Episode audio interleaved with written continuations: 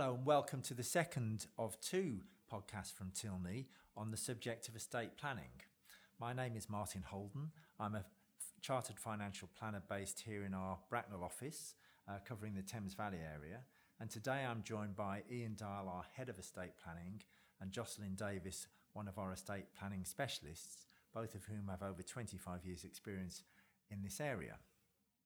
Before I begin, I would like to just bring your attention to some important information. Nothing in this recording is intended to constitute advice or a recommendation, and you should not take any investment decision based on its content. Prevailing tax rates are dependent upon individual circumstances and are subject to change. Tax advantage products, such as enterprise investment schemes, are potentially higher risk, longer term, and less liquid investments. They should only be considered once other planning opportunities have been fully explored. Any opinions expressed may be subject to change without notice. Remember that the value of investments can fall as well as rise and that you may not get back the amount you originally invested. If you are unsure about the suitability of an investment, or if you need advice on your specific requirements, you should seek professional financial advice. Ian, one area that uh, can get quite complex for clients is the residential nil rate band and particularly if clients are, as I understand it, with a total value of property over two million pounds or the estate is over two million pounds. Can you sort of shed a bit more light on that? Yeah, so um,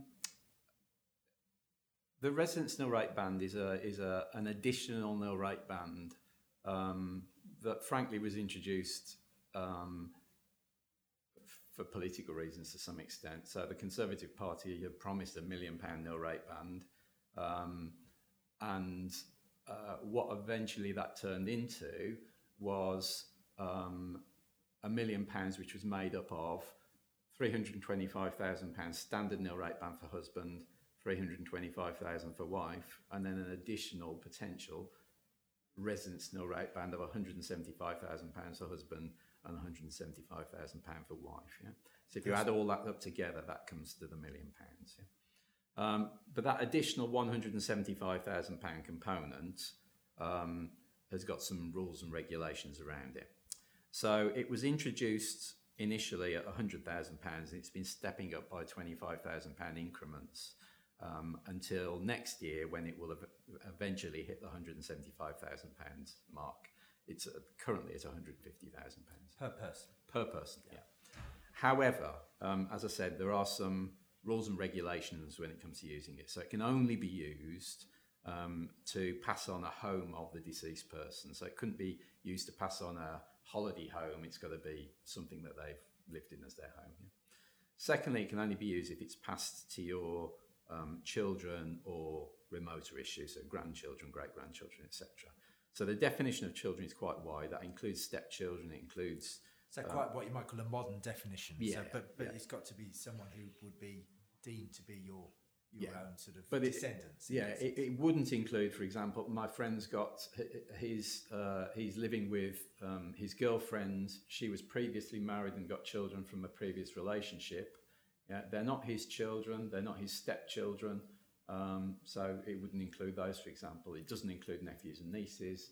So it's you know it's it's yeah. people for whom you are broadly responsible at some point Correct, in yeah. your life. Yeah. Um, so again, so it's only against your home. It's only if you pass on that home to your children or remote issue.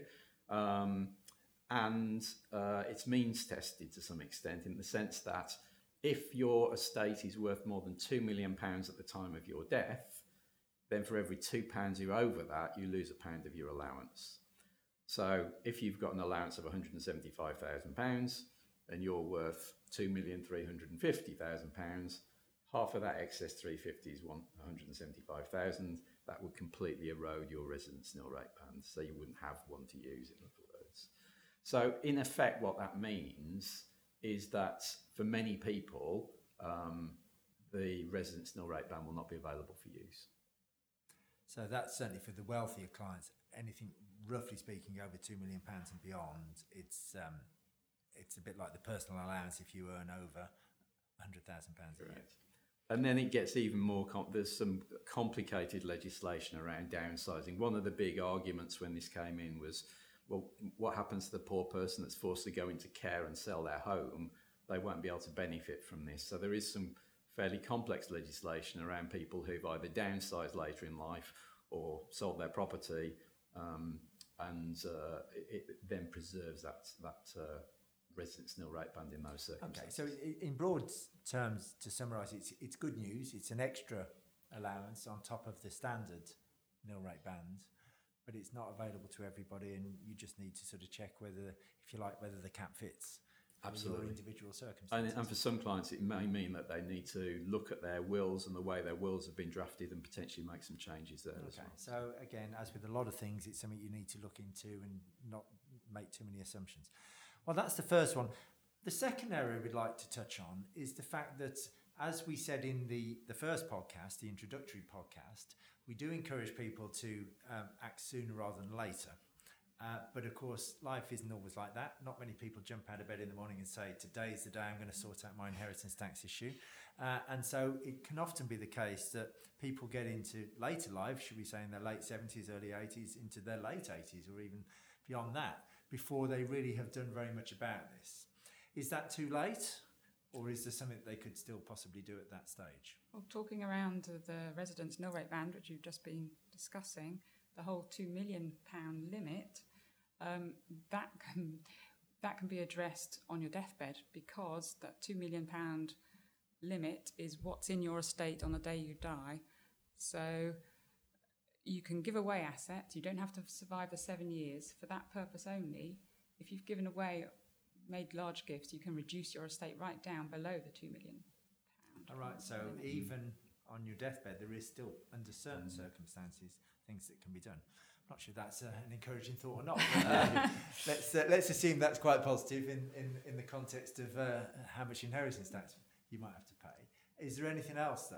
It's just slightly so we don't leave it right to the last minute, no, but sort of. Uh, well, I, I, think I think that's worth just reinforcing. You know, it, it's always better to plan early. Yeah. But I would say it's never too late to do something, and even if that it means that you're not able to save um, tax yourself, you could put you know, uh, you could at least make it easier for the administration of your estate and potentially save the next generation in tax. Um, just by you know changes that you can make to your will. There are some other things that you can do later on in life, but I think you need to be more careful. So um, one of the things that many many clients are um, that come to our seminars often want to talk about is um, things like AIM portfolios and business oh, this relief. This is the sort of two-year rule, isn't it? Because we all, we all know generally if you give away assets during your lifetime, there's a seven-year clock that starts to tick. Yeah. But under certain circumstances, that can be reduced to two years, which clearly, if you're um, uh, quite a bit older, two years is a much higher chance of survival for two years than for seven. So yeah, so I mean, it's, the reason the two years becomes relevant is that um, all of these investments, they are types of investment, rely on what we call business relief. Yeah? And um, the, the purpose of business relief, um, if you own a, um, a company or a, a, partnership or you're a sole trader, um, obviously the value of that business um, forms part of your estate. Yeah? now, what the government didn't want uh, to happen was on the death of um, a business owner, um, the tax bill um, would need to be paid on the value of that, um, and that would potentially mean that the beneficiaries of the estate uh, would have to sell the business in order to pay the inheritance tax. And that would be counterproductive because what the government gained in inheritance tax, they'd then lose in corporation tax uh, in, income tax down, yeah. and national insurance for the beneficiaries, benefits of beneficiaries are potentially made in. So it just didn't make sense. So there is a relief for people, for business owners who own um, small businesses, which may mean that their business is partially or fully relievable for inheritance tax. But in order to make sure that that's not abused, one of the rules is that the business has to be owned for at least two years prior to death. Yeah. Now, what businesses qualify, that includes things like um, AIM portfolio, so alternative investment market portfolios, qualifies as, as businesses for that purpose, as well as what you class So traditional just to clarify, so you don't have to actually own the whole business because obviously a certain number of clients do, but in, in the majority of cases, people don't own a business. So they could own some shares in a business uh, through some the alternative investment market, Yeah. and that would mean that the two-year clock applies to that investment. Absolutely. And there's other investments as well. It's not just AIM portfolio, portfolios of AIM shares. EIS is potentially qualified. So EIS, what does that stand for? sorry, enterprise investment schemes. They potentially qualify for business relief. Um, and there are some um, uh, purpose-built investments that, that qualify for business relief as well. Um, so all of those potentially you can benefit from inheritance tax saving after two years.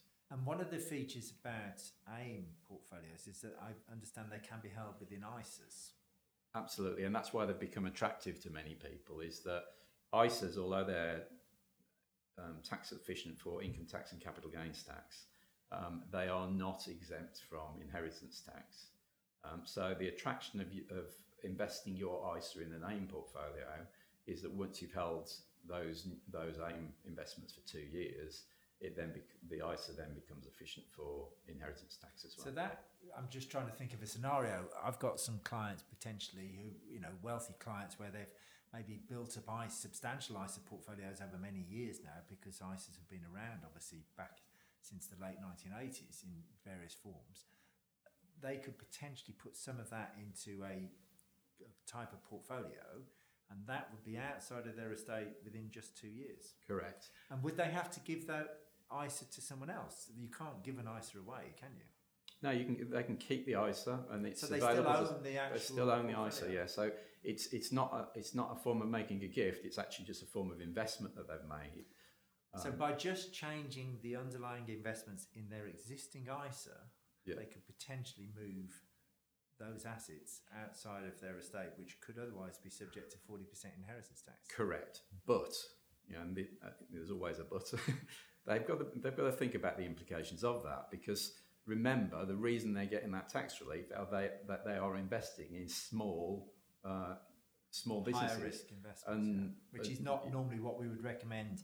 Yeah, most people, as they get more elderly, become more cautious, yeah. and you know the, the AIM market is more volatile, and that's got to be a consideration if they're looking at those investments. And that's where some of the other investments, business relief portfolios, for example, may be um, um, more suitable in those circumstances because they they aren't necessarily um, as volatile as, as potentially the AIM market might be. So it's a higher risk area. So how do we try and minimise those risks? Um, I've, I've, I've been involved in estate planning since effectively 2002. I've been focused on estate planning, and until I joined Tilney, I didn't use AIM and business relief qualifying investments, and that's because you know I understand estate planning, but what I, you know my personal skill set, I can't look at a business and say, well, uh, you know, what risks is that business taking? Um, what we do within Tilney, I've got one person within my team, and that's his sole purpose in life. He lives breathes, you know, business relief and, and tax advantaged investments. Um, looking at those investments and assessing them in terms of volatility, um, liquidity risk, you know, how close are they sailing to the wind in terms of legislation, um, uh, uh, to identify which investments we are comfortable with our clients using, which ones we're not comfortable, um, to try and reduce that level of risk and identify which clients they are suitable for and which ones they aren't.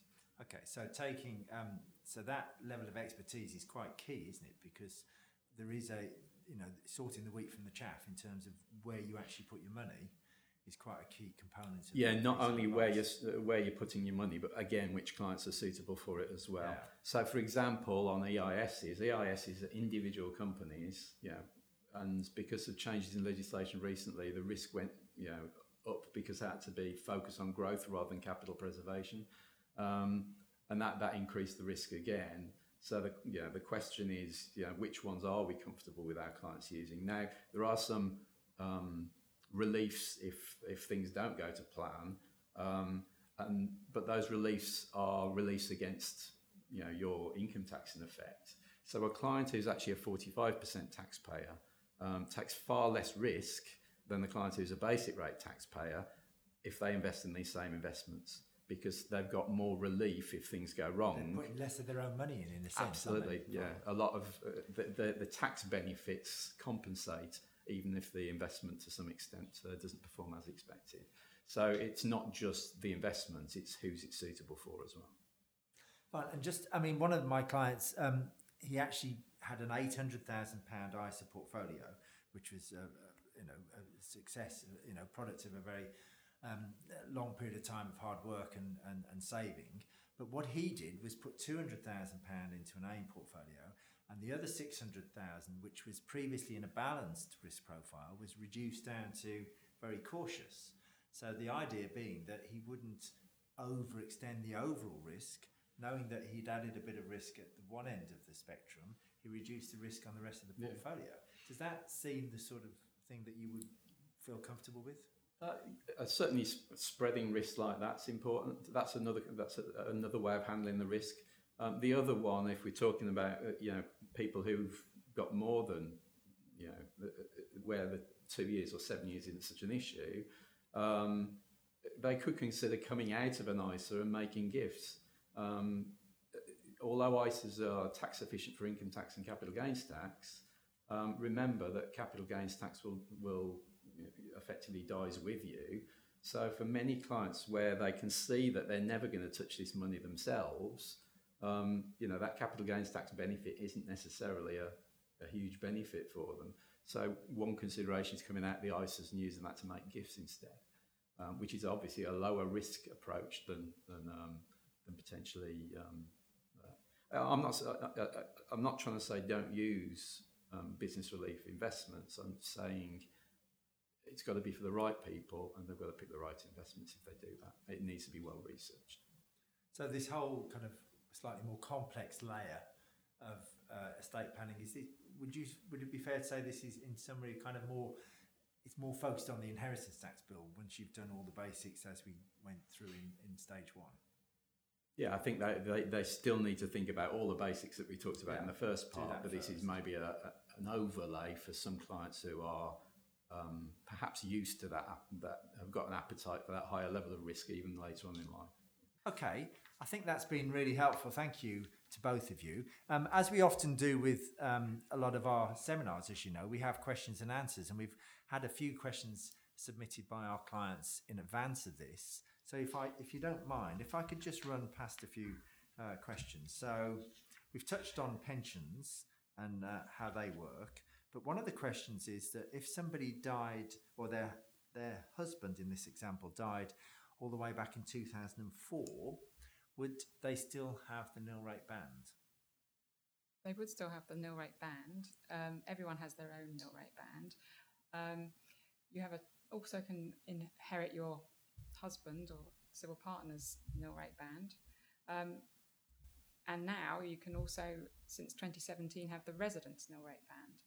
And the residence nil rate band can also be inherited. So that um, So even though the the spouse died could be 20, 30 years ago. yeah, prior to the introduction of it, as long as that um, spouse's deceased spouse's estate doesn't exceed two million pounds, then yes, there is you can still make use of their nil rate bands, both the residence and the nil rate band. Good. So that's uh, they've extended it. They haven't cut cut off circumstances where there's one partner still alive, but the the, the other partner died No, it, it is something you have to claim on death, but your executors can do that. Okay, so the next one is on um, a holiday flat um, in Essex, in this case, which is a nice place to go on your holiday. Um, this gentleman would like to give to his grandchildren uh, the flat he's had as the family holiday home. You, we all can imagine the scenario where the family's enjoyed holidays on the coast. And he would like to still be able to use the flat now and again it's slightly complicated because he's 80, but his grandchildren are only 14. So, um, can he do anything? There's lots of issues in that one. Um, right. Um, so first of all, the 14-year-old can't own the property. So um, Probably a good thing, I would have thought. yeah. However, um, it's still possible because um, they could be the beneficiary of a trust which could hold the property on their behalf.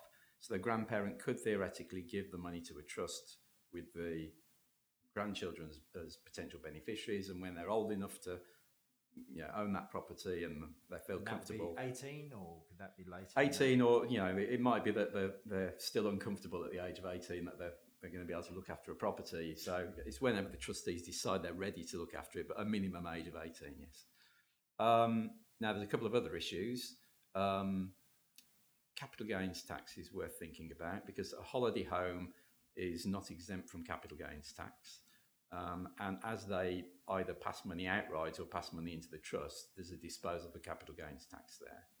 Now that that's you know that that may still be worth paying because um, although capital gains tax would die with them if they held the property until death, um,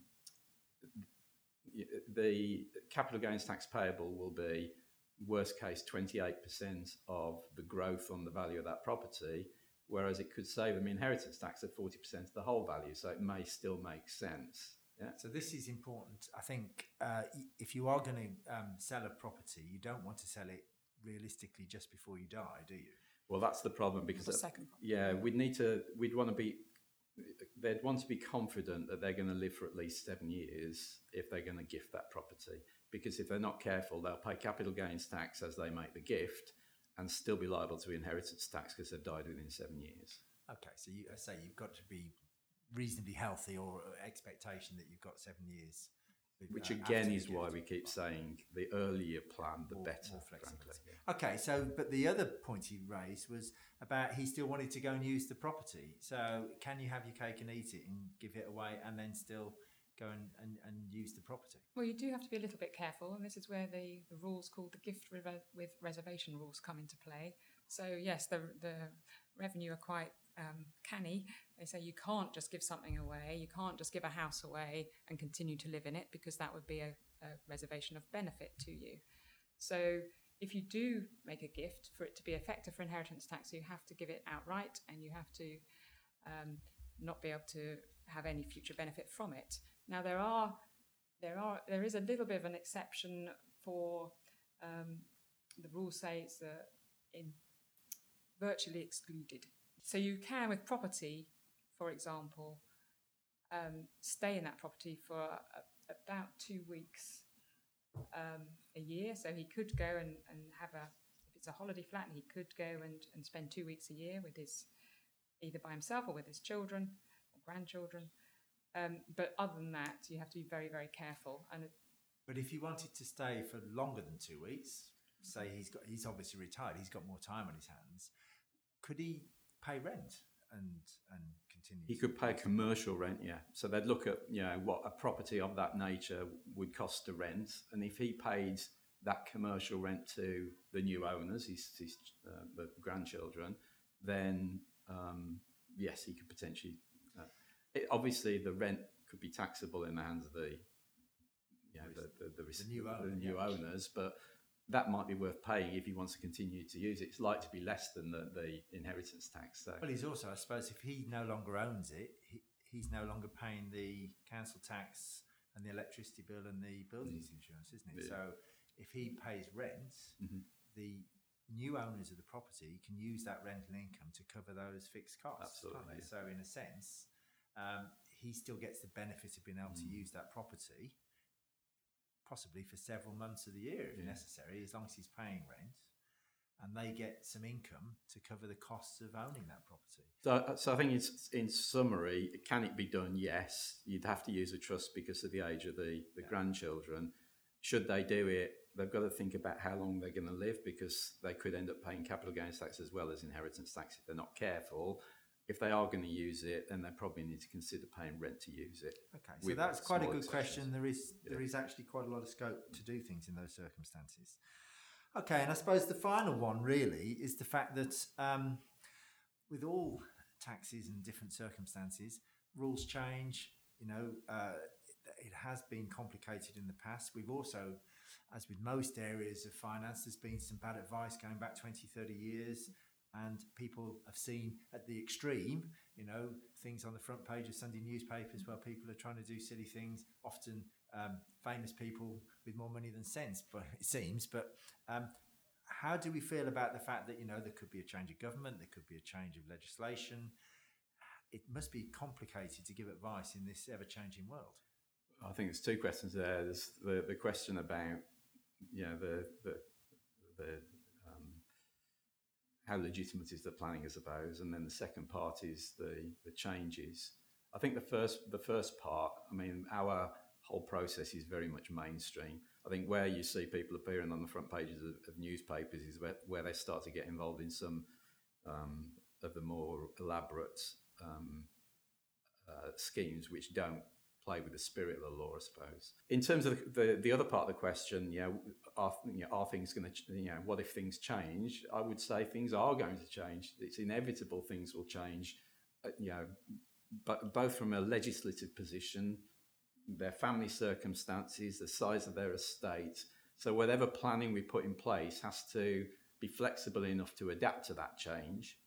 Um, and the other thing I would say there is that the again the earlier you plan, the better because um, changes when they occur are rarely retrospective. They rarely make changes which affect actions that you've already taken. Yeah? Um, and therefore, you know, if, for example, part of the there was a, a, a white paper produced for the um, uh, for the uh, uh, Labour Party, and, and, one of their um, suggestions in the white paper was having some form of tax on gifts, uh, like a lifetime limit on gifts. You're allowed to give away X amount over, you know, either during your life or on death, and beyond that, the recipient then pays income tax on it. Um, that's unlikely to include gifts that have already happened. Um, All right. So, if, if anything, if you think it's an uncertain world and the world might change, mm-hmm. actually act now while you've got an well, understanding of the absolutely. current rules and, and, and, and take advantage of the current rules if and when you have the opportunity. Yeah, yeah absolutely. Okay, well, thank you, uh, Ian and Jocelyn. That's been very informative. Um, I'd like to think that uh, uh, the people listening to this will have some thoughts to uh, to take away, and hopefully, will take some actions uh, that will improve their situation. Thank you for taking the time to listen to our estate planning podcast today. Um, I hope you found it of benefit. But if you have any feedback or questions, please send us an email to podcast at tilney.co.uk. And finally, if you have any suggestions for future podcasts or would like to leave a review, please do so on the uh, podcast uh, platform that you use. Thank you and goodbye.